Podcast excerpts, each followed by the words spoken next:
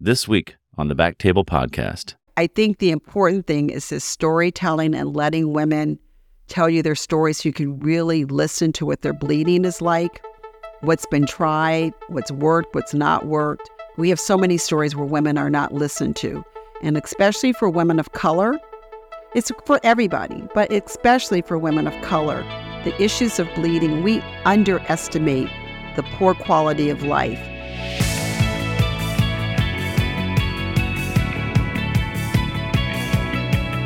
Hello, everyone, and welcome to the Back Table OBGYN podcast, your source for all things obstetrics and gynecology. You can find all previous episodes of our podcast on Spotify, Apple Podcasts, and on backtable.com.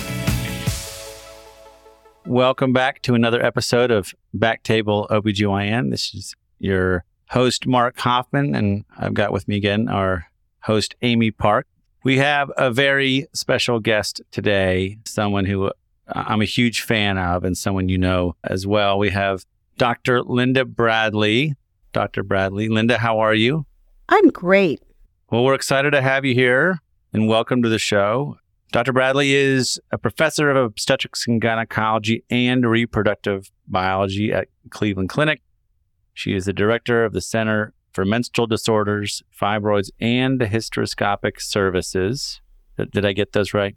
You got it perfectly.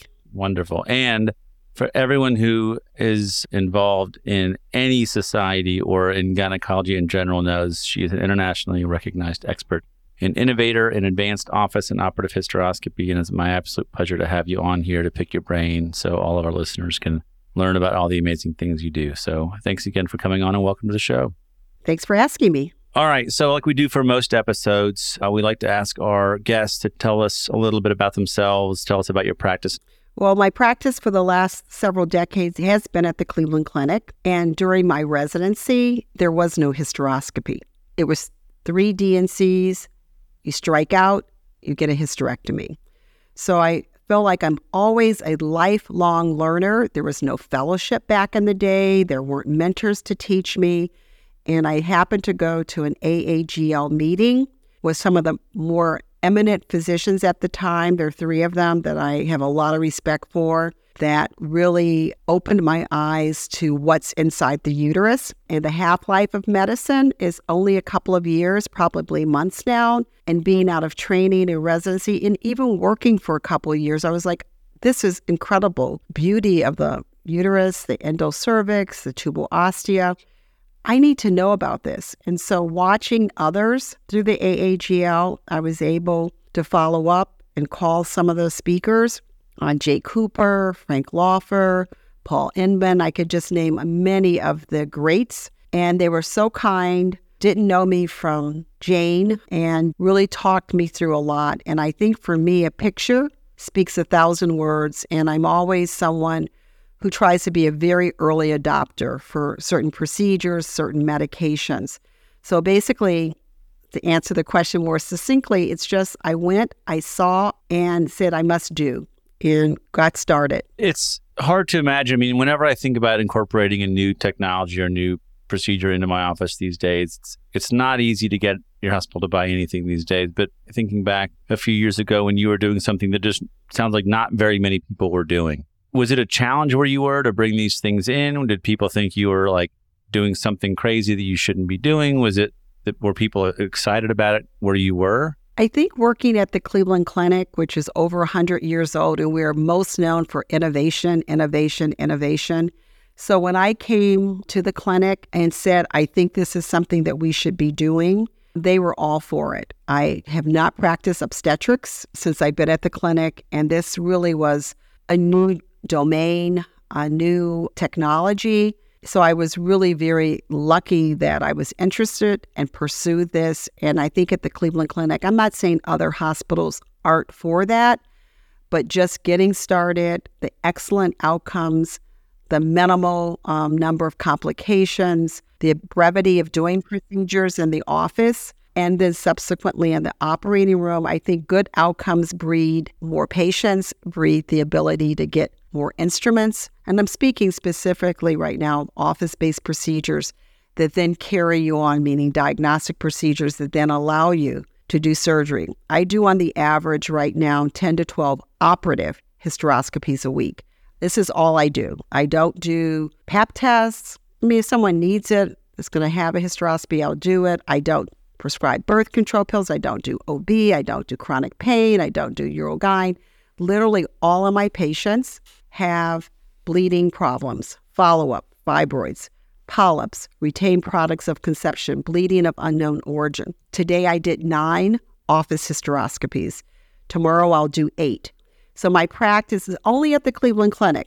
Okay, it's probably the one of the few places even a cardi- cardiothoracic surgeon doesn't do every valve in the heart or stents or aneurysms. So we are heavily focused on people's passion, expertise. I'm happy to say I've done over 10,000 office hysteroscopies that then give you the surgical procedures over the last many decades. It's an easy place to work, if, especially in the subspecialty division. You don't have to do everything, but you have to be busy and you have to be productive and you have to write, lecture, be involved with committees. So the clinic, in my mind and in my era, really allowed me to grow as much as I wanted to grow and to learn and to continue to learn for others. Amy was not at the clinic at the time, but our older CEO, who's retired, had every physician at the clinic doing what's called an innovation trip. So, if you were a surgeon, to go work with the best surgeon in what you want to do. If you're a pediatrician,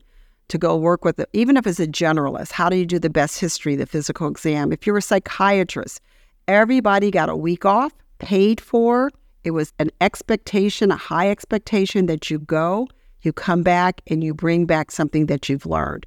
That's incredible. You know, it's a visionary institution run by physicians, more so in the old days. And for me, I take all those opportunities. We have a tremendous travel policy I use every day that I'm given to go, to learn, to do. And I think when you know better, you start doing better. That's been my pleasure of working at the clinic is to extend, especially in the area rather of hysteroscopy, something that a lot of people sadly aren't that interested, even in 2023. I mean, hysteroscopy is minimally invasive surgery, okay? And it is not a D&C, okay?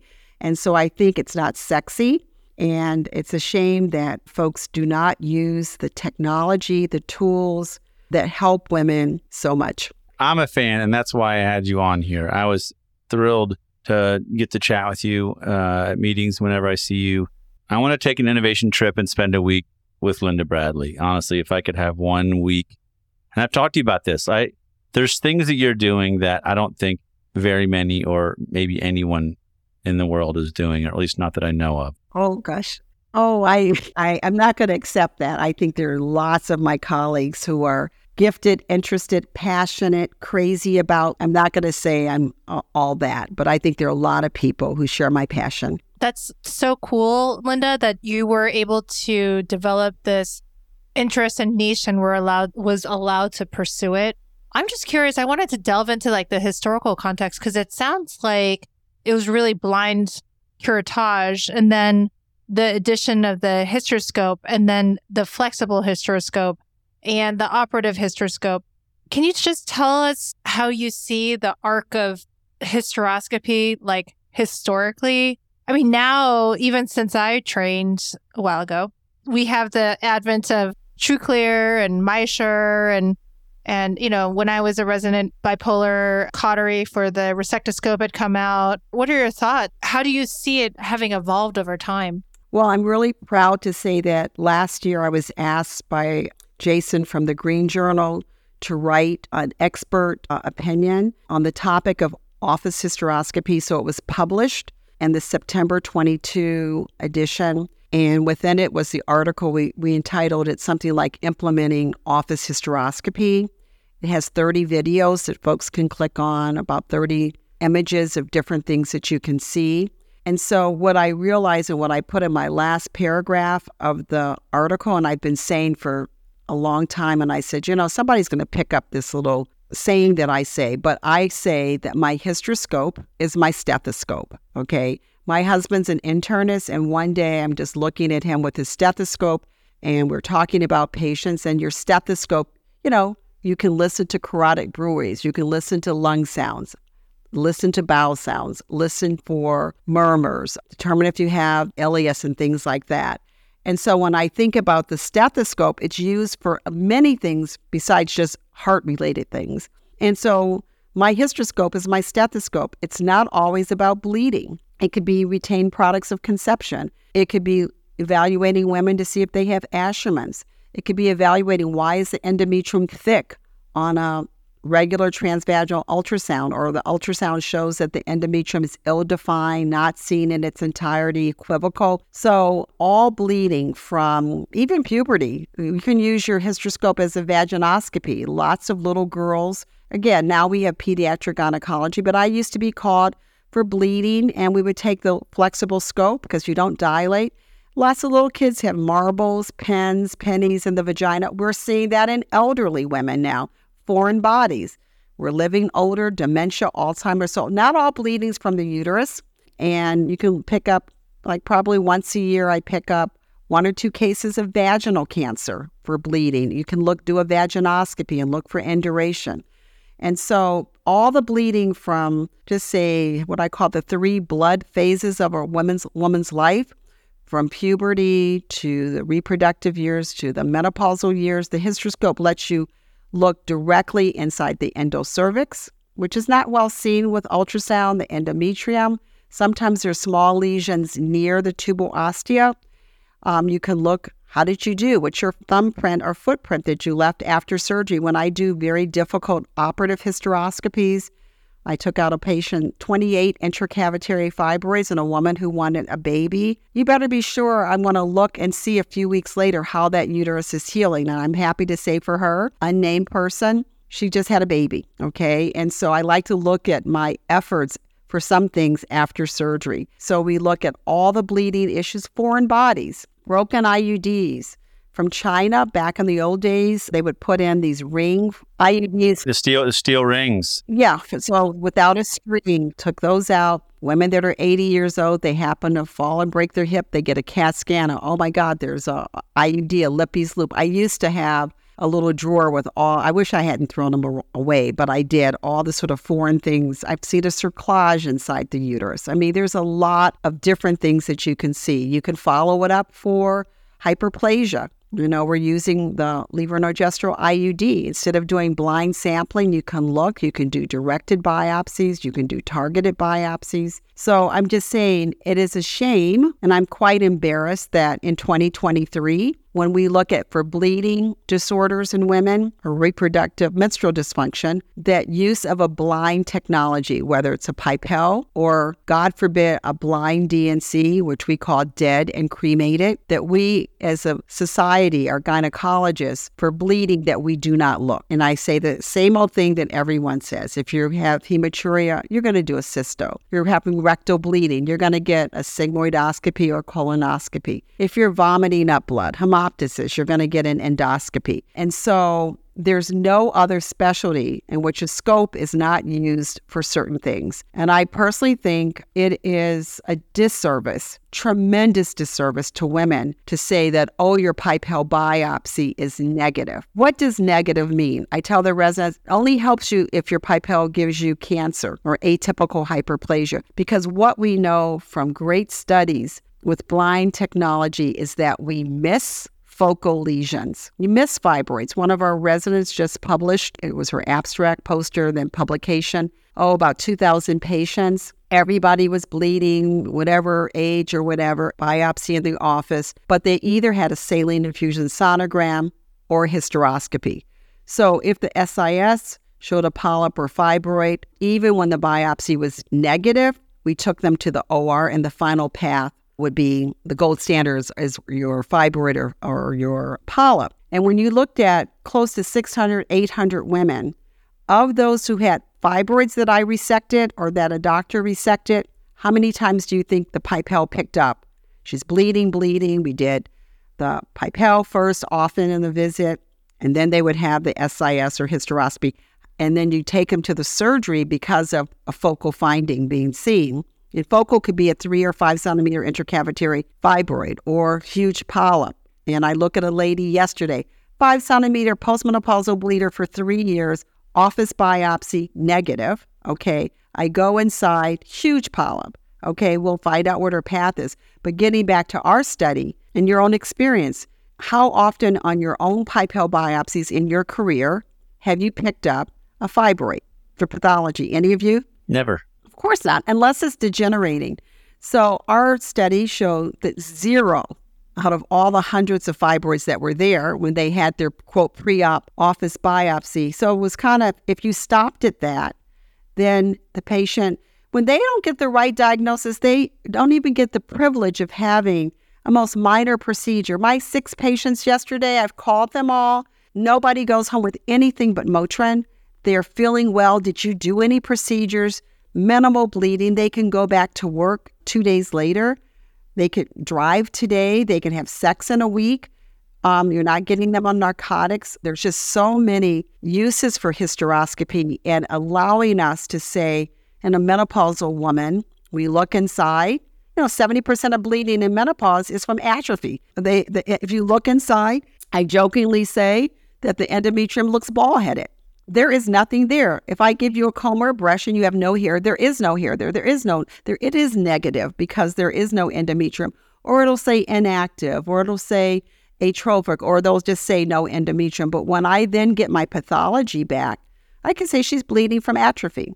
I think that the cool thing is, I know one of my partners in DC, Jim Robinson, used to do the Ashermans and the sometimes even the some septum resections in the office but definitely the Ashermans. I was surprised about that. But being able to do the septum resections uh, uh, hysteroscopically is huge. It's so much less morbid than doing a whole abdominal approach or correct whatever. So my, my next question, you obviously uh, have done this before, but you you answered our next question of what conditions can be treated with hysteroscopy. And it sounds like basically everything. Well, I wouldn't say that. I'd like to first say there's two roles to hysteroscopy. One is diagnostic and the other is therapeutic. And when you do surgery, it is a minimally invasive surgery. It is when I went to one of the hospitals that I was a new I was first working only out of main campus, the Cleveland Clinic. And then the city has grown. The Cleveland Clinic bought eight other community hospitals. So I many of us were told it's getting so busy at main campus, you need to move these outpatient types of procedures out. So I go to the hospital, another smaller hospital to be named unnamed, and there were a group of doctors from another hospital that used to practice there that were gynecologists. And I just asked, I said, "Oh, do you have hysteroscopy and the DNC equipment?" And something, t- oh, yes, all of our doctors do hysteroscopy and DNC. So something said, let me just, can you open a tray, show me what it is? And so what those physicians did was basically put a hysteroscope in. They didn't have a resectoscope. There wasn't maybe a tissue morcellator, but there were resectoscopes. And they looked, they then took out the DNC, the curette, and scraped the heck out of the uterus and called it a day. And that is not hysteroscopic surgery, okay? My definition of hysteroscopic surgery is a uninterrupted visualization and removal of pathology that's there, uninterrupted. You look, I never, ever, ever put a curette in a woman's uterus anymore, ever. Okay, it would be so rare. Why do it? Because you can see nothing's blind. I know I haven't perfed. I know I haven't missed a lesion. And I know if I've got a, especially for fibroids, the type zeros, yes, ones and twos, I know I have all of it taken out. So I think that's important. And it's very interesting. I haven't told this story, but that physician, the anesthesiologist, is now retired. I'm a little feisty sometimes. And so he says to me in the OR with a med student and a resident and a fellow and the nurses, you know, the patient's asleep, and he kind of puts his hands on his chest and says to me, Young lady, I've never seen anybody take this long to do a hysteroscopy DNC. So I kept my cool. Patient awakens, and I said, You know, Dr. So and so, I want to speak with you. Do you have an office on this floor? I went into his office, I closed his door, and I said, Don't you ever speak to me in this fashion around my colleagues and peers and students. If you have something to say, please talk to me privately. We're both adults. And I said, I don't play peekaboo hysteroscopy. I am not putting a scope in, then taking it out, scraping around, maybe not even looking again. And so I said, I'm doing surgery. And blah, blah, blah. And I also said to him, I don't ever want you to touch a patient of mine. I don't want to work with you and I don't want you to be assigned to any of my cases. And because it was a very, I just started at this hospital that is Cleveland Clinic, but it was so rude and unprofessional. And I didn't do the kind of surgery that those other doctors at the other hospital do. And so I think that's where it could take long. You know, I would have residents speak to me, oh, so and so could have done a hyst. And I said, yep, but no one's going to get into a ureter, not going to have dehiscence. You're not going to need antibiotics. You're not going to need narcotics. They can have sex in a week. For small or large intracavitary pathology, the rest of the uterus and adnexa are fine. There's no other reasons to take out the uterus. Tell me why I shouldn't spend an hour if it takes me that long, that the patient goes, wakes up, goes to the recovery room an hour and a half, goes home, and is doing things in short order. Circling back to the office hysteroscopy, you know, one of the big things that people are talking about now is like regarding cervical manipulation, like IUD placement and pain control.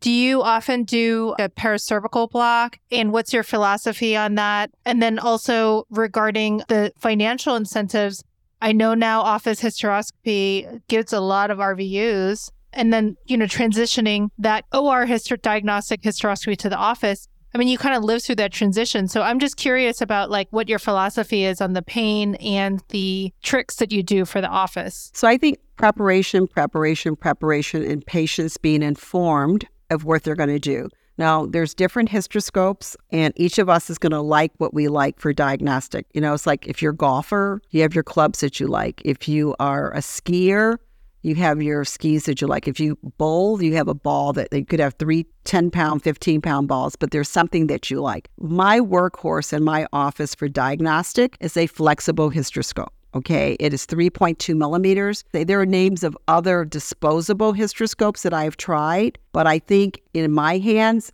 these skis work for me. This bowling ball works for me. Yes, there are others, and everybody should try. So the flexible scope, I usually is 3.2 millimeters. You don't have to dilate the patient. I don't. I used to put a tenaculum on and sound everybody. I don't do any of that. And I have my patients to eat before coming. If we know that they're coming, we have them to take an NSAID if they're allowed to, or Tylenol. The nurses prep them. We tell them that it's brief. It's usually very comfortable. I do have a paper early on for a visual analog, and most of the patients have very low, low pain scores, and so do other physicians. And at one point, I was also I'm very proud to have been one of the first physicians to do hysteroscopic sterilization in the country with Essure. Of course, that's gone now. I went to Mexico to train on women that were having hysterectomies, and they immediately we put the devices in, and they had the hysterectomies, make sure we were doing it properly, and then it came back to the U.S. We at the Cleveland Clinic, I was a part of that clinical trial that was ultimately FDA approved, and um, we started doing those in the office. And I'm being very honest. I can tell you what protocols are. I haven't put a paracervical block in in probably 20 years. I don't use them. I have found, and if they're young, multiple leaps, cones, all C sections, I have them use Cytotec or misoprostol by mouth, 400 micrograms the night before, or if they're menopausal. And so I think I can talk with you about pain regimens. The risk of a vagal-vagal is so low. It's just very, very low. So I think there are doctors that use larger scopes, that use rigid scopes, that may need to do the paracervical with the quarter percent Marcaine with the deep paracervical blocks. You're asking me my opinion for the things that I've done, even when I started to do Essure and hysteroscopic sterilization in the office. They ate before coming. We might give Toradol. The night before, 12 hours, I might say take uh, 600 of Motrin two or three times a day the day before to help with the prostaglandin release and all of that. But I just that's just me, but there are others who give Valium. There's others that have them to have a driver uh, that use a marking spray. I mean, there's all kinds of things that are used. And sometimes, if you ask me, putting in these paracervical blocks, some people use epi and then they get the racing heart. Sometimes they just all this other stuff we do to me creates more of an issue. I don't do paracervical block tray. I don't have one. Uh, where does she keep her medicine? We don't have it. So um, now, what we are going to be doing, and I can publicly say this because we just had a meeting on Monday, we're going to be trialing several newer devices that will allow us to do larger polyps. I would never personally do a myoma in the office. Um, I would not do personally for me or retain products in the office because of absorption and bleeding, but there may be some things like the polyps, which are very common, or things like that in the office. So uh, these devices might be a little bit larger, but I've also read and talked to physicians that are using them that the preparation, eating, and an NSAID, I don't give Valium, I don't give Demerol or an opioid to the patients. You know, we do the sort of the pelvic trauma informed care kind of thing. I'm not going to force any of this on someone who's had incest, domestic violence, sexual violence. As easy as it might seem for some patients, it's better to be done in the operating room. So, you know, we have to listen to our patients and be very patient centric. So, mm-hmm. my, my experience in the in the office has been anything from a rigid hysteroscope or a flexible hysteroscope, as well as some of the disposable devices. And I have to say, in fellowship, they had a few of the flexible, like I think similar 3.2 millimeter flexible scopes, and I got to where you could drive and not touch the walls. And it seemed to me that if you could avoid the walls of the cervix, if you could avoid the walls of the uterus, there really wasn't much in the way of pain. You get some pain from some cramping from filling the uterus with saline, but for, for diagnostic purposes, if you could drive that scope without bumping stop. Because we all know when you get in there, I almost never dilate in the operating room with you. Put the scope in. But you see the track, right? You see the landing strip where people have dilated every single time. And if you could avoid the walls, you can avoid pain. Is that your experience as well? Yeah, I tell my resident or ask my residents. Now they know all my questions, right? When you go on, what are you going to see? Okay, you should be looking for the black hole. White is not right. Okay, you need to go, like you said, and that just means that black hole is where you need to be. If you're seeing white, you're touching the cervix, you're touching something. And so back up, pivot, whatever you're going to do to find that. I'm talking even under anesthesia, because if you are seeing white, the next thing under anesthesia, patient's not going to say it hurts. You've perfed. And so the answer to the question is look for the black hole and then guide yourself. So I totally agree with you, Mark. I've tried to get those where I am. It's tough because we don't have access to sterile supply in our clinic. And so those reusable scopes, the flexible ones, are, are a little tougher to get. And so they we've been able to get the disposables. They're a little bit bigger. But because you don't have the control, because you can't move the angle of the scope and avoid the wall, that's everything to me. So if they can come up with a scope that is articulated and disposable, uh, then I think you've made a, a significant advance for office hysteroscopy in terms of access, because that's the biggest thing. But my main question was for you with diagnostics is you mentioned my hysteroscope is my stethoscope. So when patients come to see you and they're complaining of bleeding, what percentage of them get hysteroscopies? Is it 100? Is it every patient that comes to you the same way that I'll do a pelvic exam just to take a look at the cervix? Well, our like Amy's practice, the benefit of being a super subspecialist is all the other stuff has been ruled out in general, right? So I basically everybody's had a blind sampling. Everybody's been on Provera, five different birth control pills. They've had ultrasounds. Well, but regular ultrasounds are worthless. They need an SIS if they're going. to If you don't have a hysteroscope, you need to put it do an SIS. So for me, people have already come. It's just like being a generalist and a woman comes with a bag of ointment and she's had vulvar itching. And you say to her, you know, Miss Jones, have you had a biopsy? No, in 20 years, I've just been using all these creams and ointments and, and you take a biopsy and you find lichen sclerosus. You look like you're pretty smart. You're not that smart, but we just have done something different. So for me, a failure of medical response to how you think that patient's going to be, those patients will have a hysteroscope because I'm not going to go back and give them another trial of Aygestin, Provera, Megace, birth control pills, whatever people use. So it's a little hard mark for me to say, I mean, do I ever get new patients? The answer is yes. You know, women are more than the sum of their body parts. So you get the history, you get do a pelvic exam if a patient has a uterus 25 week size and bleeding all the time. Yes, we do need to know what's going on, but then there may be other reasons. But for the normal size uterus, with the whatever her bleeding story is, and a recent study, Italian study says if you happen to find out that a patient's CBC with their hemoglobin is eight, seven or eight or below, 70% of the time you're going to find intracavitary pathology polyp. I mean, we're just talking about polyps and fibroids. And so, you know, the patient has postcoital bleeding. If I'm seeing her for that, the first thing I'm going to do, I'm not ordering an SIS for that. I'm going to look, see, does she have an ectropion, cervical eversion, or an endocervical myoma. Today, in fact, I just scheduled someone, a nurse today, who's had two, quote, cervical polyps removed. She's had another patient, three years of bleeding. You could see the little kidney shaped polyp. But what do we learn from some literature? One out of six women with the cervical polyp have an endometrial polyp, and she had two or three other endometrial polyps. I'm not going to twist that off in the office today, but I'm going to go and I'm going to get those other three polyps that were inside and then take off the cervical. So I think it is hard for me to have an algorithm driven like when I use a scope, but there are some definite reasons why I would always use a scope, and there are reasons that I might use some other technology. You see what I'm saying? And so I think the important thing is this storytelling and letting women tell you their stories so you can really listen to what their bleeding is like, what's been tried, what's worked, what's not worked. We have so many stories where women are not listened to. And especially for women of color, it's for everybody, but especially for women of color, the issues of bleeding, we underestimate the poor quality of life the number of physicians that they see, just like endometriosis. I mean, I am on a paper with Elizabeth Stewart and others from the Mayo Clinic where we looked at about a thousand women.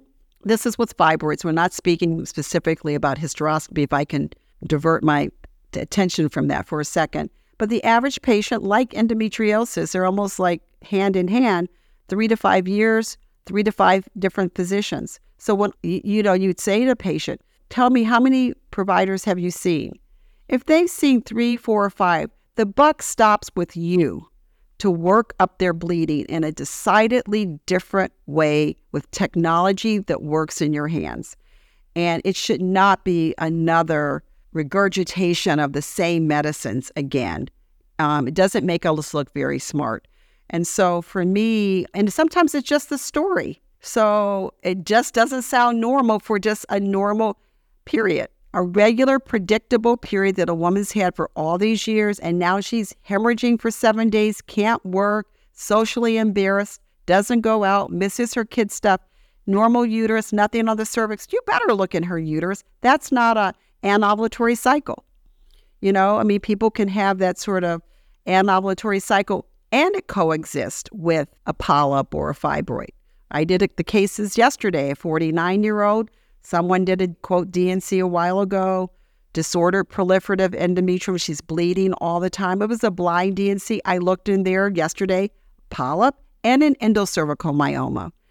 Um, I'd already predicted that from the office workup, but I took her to surgery to resect out or remove these lesions. So I think l- look at the patient, listen to her story. How many of you, I tell my patients, I said, I don't save anybody's life. I'm not a cancer doctor, but I can improve the quality of your life.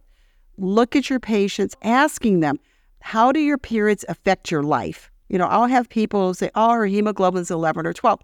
The lady is bleeding, wearing diapers, pads, special panty underwear now for periods. I was asked to do an article for somebody uh, or interview for someone in Europe because Europeans are more flexible with time off and things like this.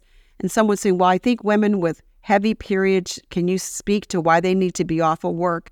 I'm like, no, they don't need to be off of work. They need to have a hysteroscope or an SIS to look at why they're bleeding.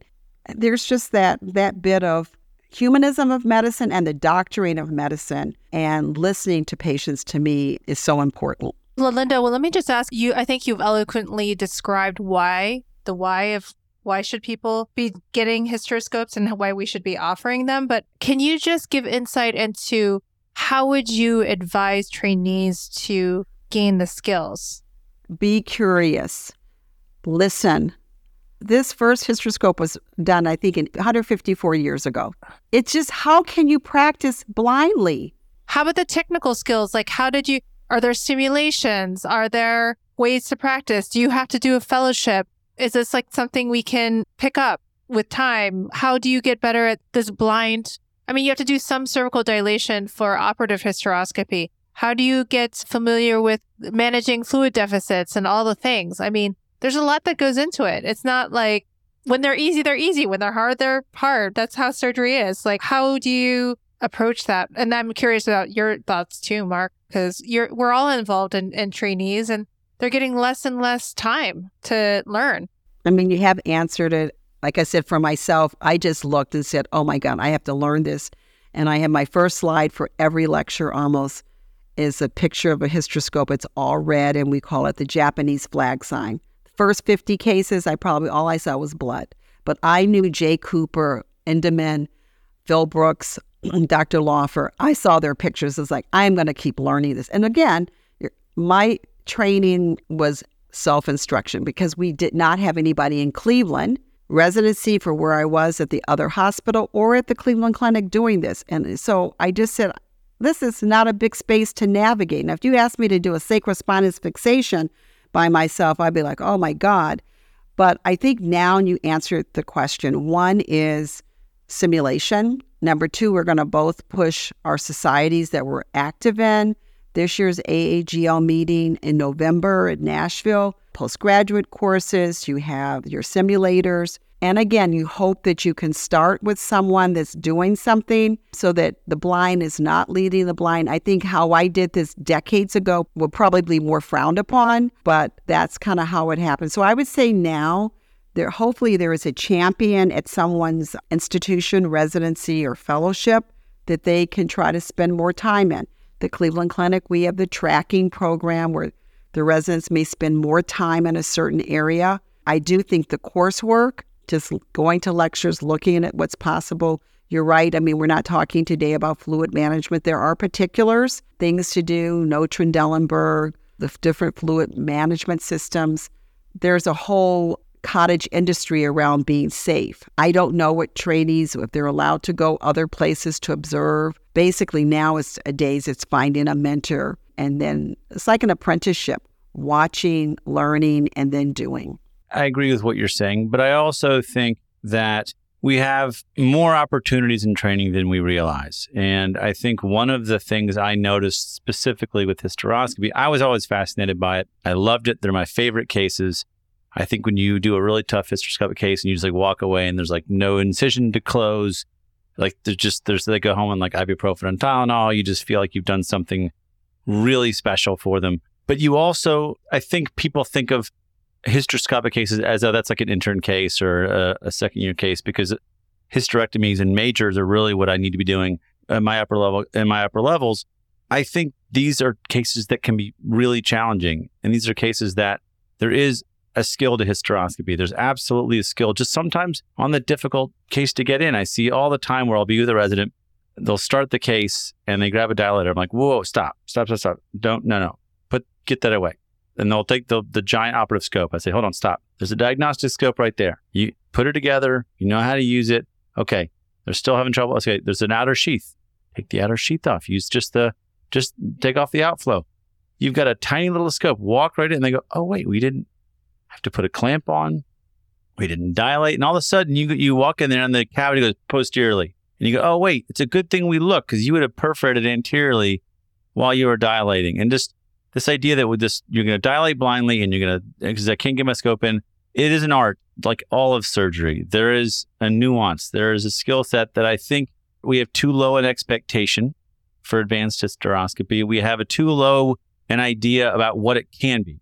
And I think that one of the reasons why I always try to find you at meetings is because I want to know how I can do more. I think about the operative hysteroscopy that I want to talk about in just a second, but some it's just as simple as the diagnostic part of it. Just getting there sometimes on the tough hysteroscopes where you go this I, I, can see where someone would perforate and where the disaster happens. You got you got to see it ahead of time and know how to prevent that. But I do think challenging our chiefs to really continue with hysteroscopy for four years, not just oh this is a junior level case. I think that's something that is, is important. I mean, hysteroscopic myomectomy is you have I think five different variables all happening at once, right? You've got the camera, you know, rotation, you've got the rotation of the actual device, which is above camera. Uh, below, you've got the instrument rotation, you've got the instrument in and out, plus you've got a pedal. So there's four to five or six different things moving at once. Okay. And you've got to keep your horizon. It's not a straightforward procedure. It sounds like, oh, camera, cutting device, simple. There is absolutely a skill. That's just for like a MyoSure and the, and the resectoscope's a whole other thing.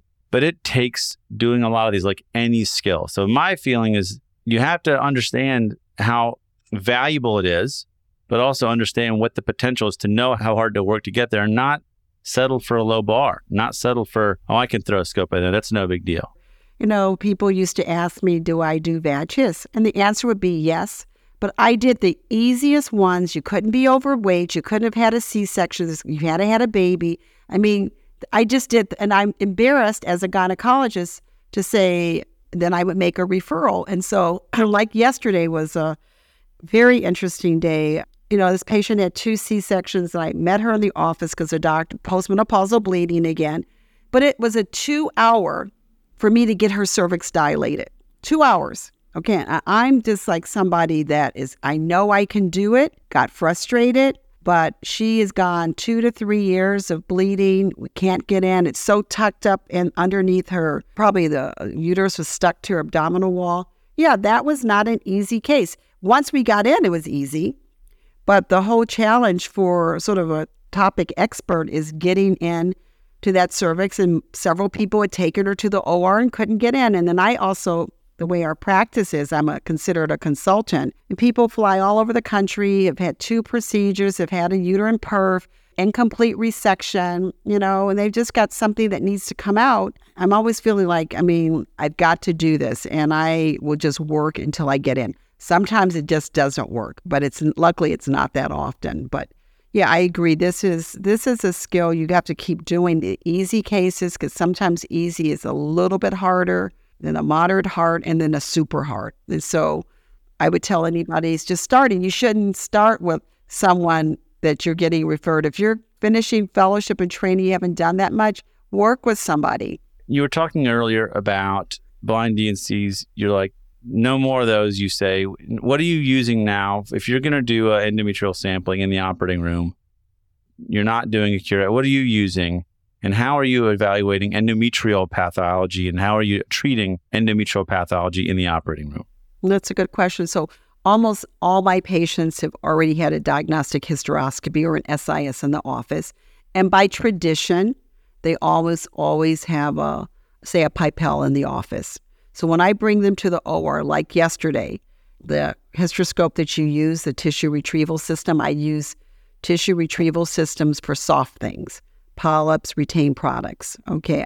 Fibroids, I only use the bipolar resectoscope. And that's just me. You're speaking with me. There are people who love the tissue retrieval systems for fibroids. I do not think that they get into always getting the entire fibroid out. I think there are very few type zeros there are many more type 1 and type 2 fibroids, which I think personally with the tissue retrieval system is hard to remove. But what I do, like the ladies yesterday, I take out the polyp, the bigger thing, that three centimeter polyp, take that out with my tissue retrieval system. They take the sock out, I finish it. They put another sock in, and then I do what I call an uninterrupted, visually directed endometrial curettage with my tissue retrieval system and you have to sometimes let your uterine pressure down so that that uterine wall falls right into your space and that you haven't also artificially pushed the fibroid, a sessile fibroid flat, that you missed something. So I, I usually do two separate specimens. There was a case a couple months ago I looked in. There was clear fibroid, older woman, a clear polyp, and then near her lower uterine segment, something, quote, just didn't look right. It looked more friable. So I took three separate specimens. And so once you get the fibroid out, keep your scope inside, put your foot on the pedal and suck out all that fluid so that your, your tubing has 250 cc's of saline. So you don't want to contaminate. So I take out that, put another sock in. Now polyp near the tubuosity on the left. Take that out, run my fluids. I'm still my scope is in. And then the last I saw this area, it just didn't, quote, look right. And I tell my patients, my eyes are not a microscope. What I need to know is that this is not atrophy. And it turns out the cancer was near the lower uterine segment, quote, polypoid vascular, you know, these kind, um, the yellow plaques that you might see. That was, you know, she could have, the, the fibroid and the polyp could have just been present in a passenger and not the problem the problem for that lady, it was the cancer in the lower uterine segment. So you can take as many biopsies as you want. Just make sure that you keep that scope in, put your foot on the pedal, run that so you get out pushing that clear fluid back into the trap, i.e., the sock. and then the nurse just changes it and you label it, you know, whatever it is. So that's how. Yeah, I don't put a curette in. And that's my trick question if my residents are, we, we do the procedure and then I'll say, well, what do we need to do next? And they look back at the table. Oh, you need to do a curettage. And I say, well, tell me why. Tell me more. You have just visually gone all the way around. What more are you going to get with your curette, except a perf? Okay. There's just so no you're reason. not you're not like mowing the lawn here with the device. You're not just sampling, or or are you? I do. No, I do a full anterior wall, posterior wall. Yeah, and Just representative sampling. You just kind of the take bites. entire. I mean, of, you cannot get every millimeter, but like yesterday, you know how the tubal ostia can be very concave. You get up in that little area. I mean, I've picked up cancers. It's not in your biopsy or curettage would never get up. But some people have a very deep looking tubal ostia. You know what I'm saying? That's why endometrial ablations don't work because it doesn't get up there and burn all that endometrium as it's going out to the tubes. And then they get hematometria, then they get retrograde bleeding, then they get swollen bloody tubes, and they get endometriosis, and they have cyclical pain. So, no, I do a visually directed, and I told the residents in my op notes, don't you ever put DNC on my patients, okay?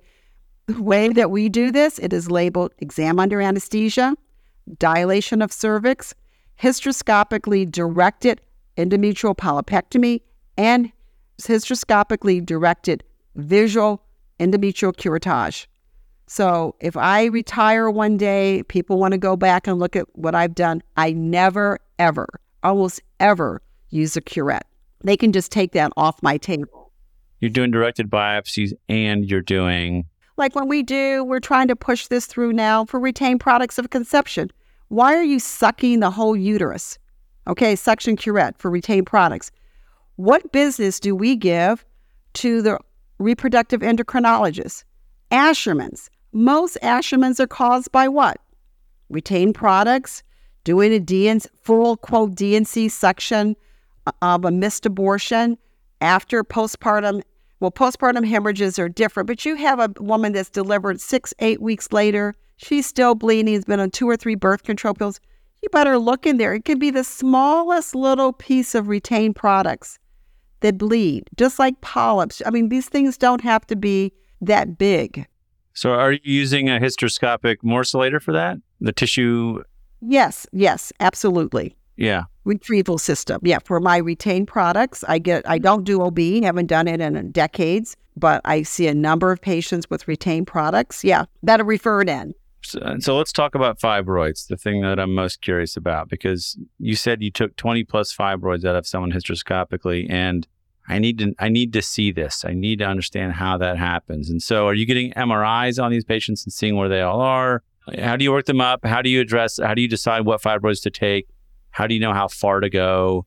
Because you're going from below, right? You don't have the the visualization of the outside, the serosa Correct. of your depth. So how do you how do you do these tough cases? Well, usually they're going to be if you're doing SIS or if they have a lot of fibroids, you can't distend the cavity and they're bleeding. I do MRI. Okay, so again, start with easy. Sometimes have, the uterus just doesn't distend, so you might have an MRI. But with this issue, I think the uterus remodels itself during your surgery. Okay, so all of my patients with fibroids preoperatively, they all get oral uh, misoprostol the night before. Okay, helps with cervical dilation and makes the uterus contract. And sometimes you think that the patient has one fibroid or two. Sometimes that uterus has contracted and more things have pushed in. I do a lot of variability in my intrauterine pressure. Pressure's up, pressure's down. And that kind of leads to a massage of the uteruses. So sometimes these intramural fibroids will pluck themselves into the cavity. So, what do I do? I want to know the patient's fertility wishes because if they want children after the surgery, I put in an intrauterine Foley catheter. Sometimes we can fill it up. Depends on how much goes in, anywhere from 10 to 30 cc's of sterile water. They stay on that. They have oral estrogen for a month. Usually it's Estrace, one milligram twice a day. I see them 14 days, 16 days after surgery, but they deflate their catheter two days before, before, and then I'm looking inside the uterine cavity. What am I looking for? I want to make sure these walls are not agglutinated or stuck. You will always see an eschar, but you know that you don't see the fibroids anymore. And then I let them finish the th- total 30 days. Um, it's not healed at that point. Uh, the intrauterine Foley is out. They then take full 30 days of their estrogen. And then after the all the estrogen is gone, uh, in fact, I only send them home with Estrace one milligram BID. I send 60 tablets. I see them two weeks later. Then I say to them, okay, it looks like it's healing well. You can still see the eschar. And at day when that bottle is empty, then it's just Aygestin for 14 days by mouth. You were to take this every day, even if you start bleeding. Okay, don't call me. I don't want all these calls. Just take your pills. And then when you finish your Aygestin, you will normally have a withdrawal bleed within two to 14 days. And then that's now at about four weeks, five weeks after surgery. And I look again. And by then, in my own experience, the endometrium is healed. So you don't uh, you don't see the eschar almost you don't see Asherman scar tissue, and that's how I handle so you, it. So you look twice. So Yes. so myomectomy, intrauterine Foley catheter, ten to thirty cc's, It- whatever the uterus fills up with. Okay, P- oral Estrace a milligram twice a day for two weeks, a month. So they go home with sixty Uh, for for a month. Mhm. But you're looking. The Foley comes out after two weeks. Correct. You're looking after two weeks. Yeah, just to see what it. Then Aygestin for how long? Fourteen days, so two weeks of that. Fourteen days, Then they get the withdrawal bleed. and then look a third time. No, second time, just second. So first is looking at two weeks because they're on the estrogen only. Then the bottle's out. Ma'am, take your es- your Aygestin for two weeks. When you finish that last pill within two days to two weeks, you're going to bleed. Then you call my office. Tell me when you start your period because then we're going to sch- schedule you the following week. So that way, everything is reepithelialized. You've given them estrogen, and really, you don't even see your footprint where you left it. But You're rebuilding it in a sense with the estrogen. Is that the idea? Yes. hmm So many people don't do that. I've been doing this for so long. I wish I had done some kind of study. And again, many things that we do in medicine, we don't always have all the answers, but you have to do something. And to me, when you have kissing lesions, now if, the, if she's 49 and doesn't want kids, I don't do all of this. She's ambivalent. I'm going to do this. And I can almost tell you, I don't see scar tissue. And the other thing that I think I do different than REIs do, they put in five cc's only for the little balloon. Everybody says, oh my God, she's going to be in so much pain. We teach them in the post op area. They go home with a syringe, how to deflate it. If you have a little bit of cramping, let out no more than two to three cc's at a time. We tell them how many cc's we put in to start with, and then they self manage this. If you get below, it's rare that they are deflating at a lot of uh, the normal uterus holds about eight to 10 cc's. So if they get below a certain amount, that's what happens. I tell them, don't call me if the balloon falls out and it's not their fault. And just keep taking your estrogen and come in in two weeks because we do not, it's rare. I'm going to say 5% of the time, the uterus is a muscle and it just comes out. But no, I don't like a lot of phone calls. Okay. And so I give all these instructions and we come back in and then we just take a look and go from there. So I think putting more fluid in the balloon, there's something as a, some catheter I tried that looks like a square. I don't want to badmouth any company, but I almost couldn't get the darn thing out. I don't forgot what it was called. I tried it once. I'm like, no, this, and it, it wasn't that big. It looks like a little pillow or something. So I just use an old fashioned Foley and sterile water. You don't want to put saline because saline can crystallize and then it won't deflate. And so that's important into the Foley. And then they have a leg bag, little tiny leg bag so they can work, they can shower, and they we teach them how to it's going to drain a little bit. It's not hemorrhaging, but how to change that. So that's our little protocol. I wanted to just ask a sort of big question, which is where do you see the future of, of hysteroscopy going? I've seen a lot of innovation around the edges, bipolar hysteroscopy, more morcellation techniques. Like, are we going to see, RF ablation. yeah, RF ablation? Like, are we going to see like AI generated something? I don't know what. Well, I think the two interesting things that over the years I've been hearing or asked about there I don't know what happened to the company, but and I'm sure other doctors that are listening may know about it have been asked. But you know, one of the things that we're doing now, if you want a tubal ligation, what are we doing? Whether it's C-section, you're doing salpingectomies, right? If you're doing an interval tubal, you're doing salpingectomies. Why? Because we believe that, or some believe that uh, ovarian cancer starts in the fallopian tube. So I have personally been asked by an unnamed company to consider looking through the fallopian tube. Now I don't know what that looks like. Okay, I guess if I did a hundred of them, I might, you know, see something. But the idea that some companies are developing these small micro hysteroscopes or something that you can feed into it. Oh, it's like a it's like a ureteroscope, basically. Probably, yeah. The other thing, what is, I'm so upset that Essure was taken off the market. I think that the last hurrah for hysteroscopy right now, if we could in the office again safely uh, with high efficacy do a sterile tubal blockage for pregnancy prevention in this era that we're all living in, but the amount of obesity and overweight that we see and the number of people with multiple abdominal surgeries. Sometimes, quote, the quick, like you said, Mark, you know, all the tubal ligation so simple but sometimes there's bad anatomy in there and injury. So I think if we could conquer the fallopian tube consistently for sterilization as an office based procedure, much like vasectomy. Um, and when I was doing Essure's, patients would get up and go back to work and activities and all that. They didn't have to take off a day. So I hope that a company um, will really develop the right protocols, the right instrument in order for this to happen. And I think um, if we can get trained for that. So the AI part, you know, perhaps a pattern recognition for uh, hyperplasia, malignancy.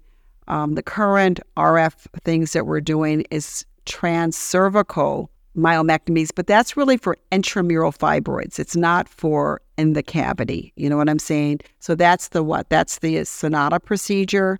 And then the laparoscopic approach is the RF energy is the Acessa procedure. I think for any program that, and which I'm happy to say we started, I started with the interventional radiologists in the early 90s as a collaborative practice. In fact, Amy Parks, we have a paper which she was a fellow on uterine fibroid embolization. That is a darn great procedure. The biggest side effect, and we're talking about 5 to 15% of patients, is that they can have intramural fibroids, but as the uterus contracts and gets smaller, these fibroids migrate into the intracavitary space, or you could potentially have a necrotic leiomyoma. So, programs that institutions that want to have a truly collaborative practice with an interventional radiologist, you need to have someone that's expert in hysteroscopy for those small cases where the fibroids could be two months to two years or longer, where they prolapse and they end up with leukorrhea, they're dead, they're trying to slough off. So I think that that's really important. The other role for hysteroscopy is these big myomas that expel just naturally, these big vaginal myomectomies. In fact, we have just this month our old old fellow, our last fellow, just published in fertility and sterility for this. I think it's this edition, a video that we did. This huge myoma. I mean, it was big. And I have another one that was somebody said, "Do you want forceps?" It was 15 centimeters that I did a vaginal myomectomy on. And you could pat yourself on the back. Oh my God, we got this out. You better close that uterus tight, put your hysteroscope in, and look again. Because there can be other intracavitary fibroids that then you pull out your resectoscope for.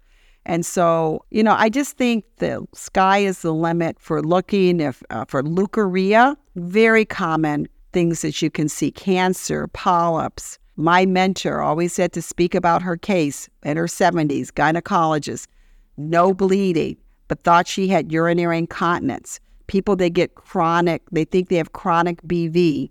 I'm thinking, I'm blocking the woman that's at Michigan that's a big vulvar expert. She's asked for a couple of my slides. Could Hope. Hope, yeah. Hope Haefner. Yeah, she's very good. Yeah. And I said, you know, people are like, Linda, how do you get all these cases? I said, listen to your patients. They keep coming in with discharge.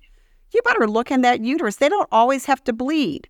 And you, like my mentor, huge mixed Mullerian sarcoma. Never bled a minute, but she just thought, oh, she's older and she's just wet all the time. No. And so, God willing, she's still here. She's one of my, at the Cleveland Clinic, that's my personal sponsor back in the day. And I just think about, oh my God, I could have just written her off and said, go see Urogyne. And that wasn't weird, just the way she described this leakage. And so That is another use for hysteroscopy. My first book chapter that I did, whoever this reviewer, I've never heard of using a hysteroscope for leukorrhea. And I feel like saying, well, you better start learning about it because it's very helpful. And I said, please don't change this because that is an indication for using your scope. So I think, Amy, the sky is the limit. And we just need to be empowered for organizations to purchase office based procedures. What's happening to gynecologists, even at the Cleveland Clinic? What is the complaint? We don't have enough block time, right? Can't add new doctors. Even our oncologists are complaining not enough block time. So, why are we taking women to the OR for diagnostic purposes when you can just do a diagnostic in the office? By right now, patients that are afraid, the trauma trauma patients, yes, I will take them. And early on, my residents would say to me, How come all your cases ha- always have something in the uterus? And they go scrub with somebody else. Well, they're not doing diagnostic procedures in the office, and you have a normal uterus, those are the cases. Then you just put a Mirena in, or you work, put them on birth control or something. You can really be reassured about things. Another thing is all these women that come in with, um, oh, my IUD fell out once, twice, or three times. Okay, if you're thinking of using an IUD for contraception and for heavy bleeding, please look in that uterus before you put a $1,000 device in that's not securely in there, malposition falls out. And it also gives the patient by looking, they'll say, Oh, I was told I could never have another IUD. Well, you could look at, I have so many pictures of like a bow and arrow where somebody's forcefully put the Mirena or other devices and is piercing through a big myoma. Of course, they're not going to get relief from their bleeding. You see what I'm saying? I'm getting ready to do surgery in a couple of weeks on a woman that someone put an IUD in, Mirena, has been bleeding for one year, 20 to 30 days out of a month. So you ask Mark, well, you know, what do people think? It's like, uh, it was a no brainer to me to say, and she switched doctors in, in the city. patient comes, I said, I'm putting a hysteroscope in. Your bleeding's not better. Mirena should, big old fibroid, taking her, doing her surgery, I think next week. So think beyond what the average doc is doing. Okay. And there is no downside. The risk of infection is low in the office, the risk of perforation, the risk of not being able to do it is so low. Why not look when there's something equivocal? And that's my, and use your hysteroscope as a stethoscope. I think we started with that. I think we can end with that. I think that's a great way to think about how to do better for our patients, to evaluate and treat uh, uterine pathology uh, with the hysteroscope. Dr. Bradley, Linda Bradley, it's been an absolute pleasure having you on. It's always fun talking to you. I always learn so much, and I think our listeners are going to have to get out a pen and piece of paper and take notes from today's show. So we're grateful that you were able to join us. Amy, it's always a pleasure getting to do this with you. And, and Linda, thank you again for doing it. And we appreciate you coming on Back Table OBGYN. Thank you, Linda. Okay, I'd love to come back. I really appreciate it.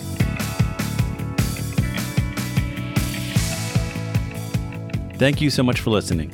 If you haven't already, make sure to follow the podcast, rate it five stars, and share with a friend. If you have any questions or comments, direct message us at underscore Backtable OBGYN on Instagram, Twitter, or LinkedIn. Backtable OBGYN is hosted by myself, Mark Hoffman, and Amy Park. Our audio team is led by Kieran Gannon, with support from Josh McWhirter, Aaron Bowles, Nick Shellcross, and Ness Smith Savadoff. Design and